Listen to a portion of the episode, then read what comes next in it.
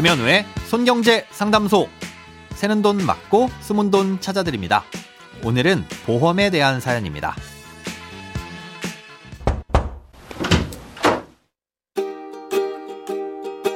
직장 생활하면서 회사에 찾아오는 보험 상품을 하나씩 가입해 둔 게 어느덧 만기가 되었습니다.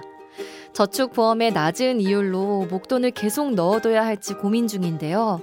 한 달에 10만원에서 20만원씩 넣은 거라 상품별 납입액이 아주 크진 않지만 그래도 목돈이라 앞으로 어떻게 해야 할지 조언을 구하고 싶습니다. 총 세가지 상품인데 하나는 연이율 2%짜리 저축보험이고요. 다른 하나는 연이율 3%짜리 종신보험입니다. 가장 고민은 변액 universal 보험인데요.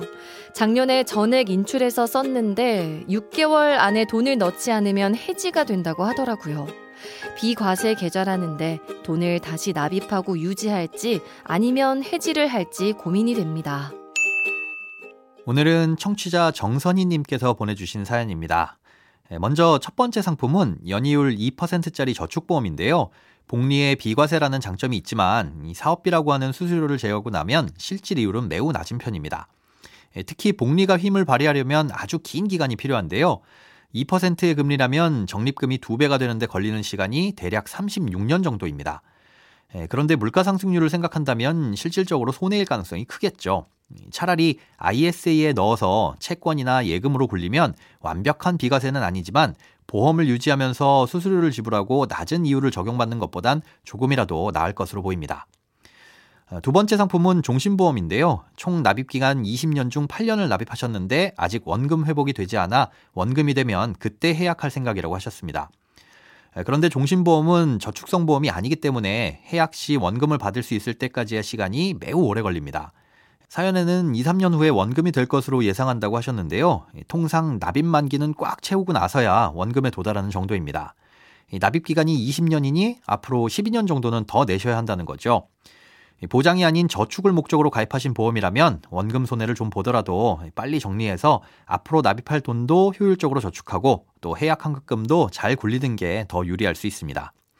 예, 마지막 상품은 변액 universal 보험인데요. 변액이란 뜻은 펀드에 투자하면서 적립금이 펀드 수익에 따라 매일 변한다는 뜻이고요. 예, universal이란 뜻은 중도 인출이나 납입 중지, 추가 납입 등과 같은 기능이 있다는 뜻입니다. 예, 사연자님은 작년에 전액 인출을 해서 적립금을 쓰셨는데 음, 가입한 지 10년이 지났기 때문에 이 보험 안에서 펀드로 얼마의 수익이 나든 비과세 혜택을 받을 수 있습니다. 그런데 납입을 하지 않으면 보험이 해지된다고 해서 고민이시라는 거죠. 아, 이런 universal 보험들은 적립금을 인출을 해서 쓸 수 있기는 한데 보험이 유지되기 위한 비용이 꾸준하게 필요합니다. 음, 그 비용에는 수수료 외에도 위험보험료라는 게 있는데요. 변액 universal 보험은 기본적으로 저축성 보험이긴 하지만 사망보장 기능이 일부 포함되어 있습니다.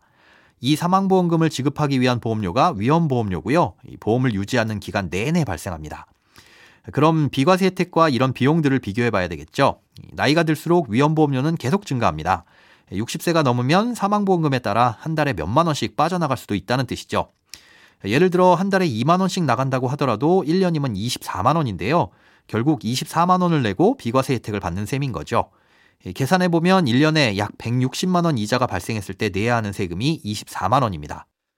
연 수익률이 5%라고 가정하면 3,200만 원을 넣어뒀을 때 얻을 수 있는 수익이 160만 원이고요. 어, 이 정도의 목돈을 넣어두고 연 5% 이상의 수익을 내지 않는 이상은 한 달에 2만 원씩 비용을 내면서 유지할 필요는 없다는 뜻이 됩니다. 아, 이건 이해하시기 쉽게 예를 들어드린 거고 중요한 건 사연자님이 가입하신 보험에서 발생하는 비용인데요. 아, 나이와 상품에 따라 달라지니 보험사에 확인을 해보신 후에 당장 무리가 없다면 유지를 하셔도 되겠지만 실익이 없다면 해약을 하시는 게 도움이 되실 것 같습니다. 돈에 관련된 어떤 고민이든 상관없습니다. imbc.com 손에 잡히는 경제 홈페이지로 들어오셔서 고민 상담 게시판에 사연 남겨주세요. 새는 돈 맞고 숨은 돈 찾아드리는 손경제 상담소. 내일 다시 만나요.